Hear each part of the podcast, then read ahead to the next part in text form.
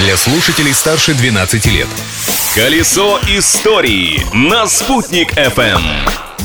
Всем большой солнечный привет! С вами Юлия Санбердина, и я приглашаю вас в увлекательное путешествие в историю этого дня. Сегодня 28 февраля. Праздник дня! Необычный праздник отмечается сегодня – День сна в общественных местах. Придумали его в Японии, где есть даже такой термин, как инемури. Его суть заключается в том, что если человек дремлет вне дома, то это признак того, что он устает из-за большого количества работы. В стране восходящего солнца это своеобразный показатель трудолюбия. Так что сегодняшний праздник в первую очередь направлен на то, чтобы привлечь внимание общества к значению сна в жизни человека. Вот вы сегодня выспались?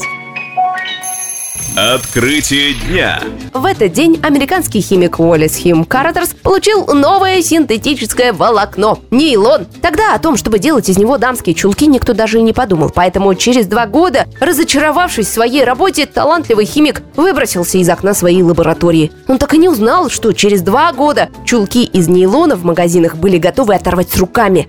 Событие дня. А в Уфе в этот день, в 1912 году, приняли решение организовать метеорологические наблюдения для предотвращения паводков, ливней и других бедствий. На деле же первый такой контроль начали вести в Башкирии еще в конце 18 века. Занимались этим метеорологи-любители. Местный краевед по фамилии Рибелинский, а позднее аптекарь Боссе. В 1912 году начались официальные наблюдения на метеорологической станции в районе телецентра. А через год Уфимская сеть по изучению погоды обзавелась и своим центром – метеорологическим бюро.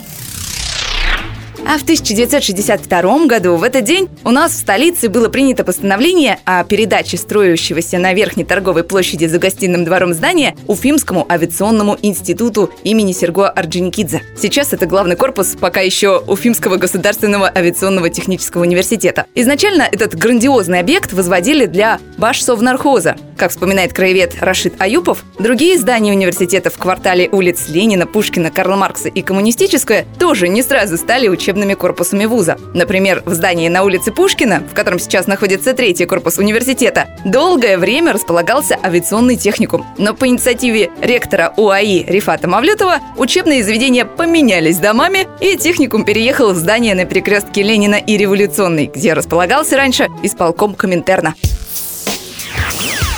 Вот такие истории скрывают в себе прошлое этой даты. Чем может похвастаться завтрашний день, скоро узнаем. Ведь прошлым нельзя жить, но помнить его необходимо. Колесо истории на «Спутник FM.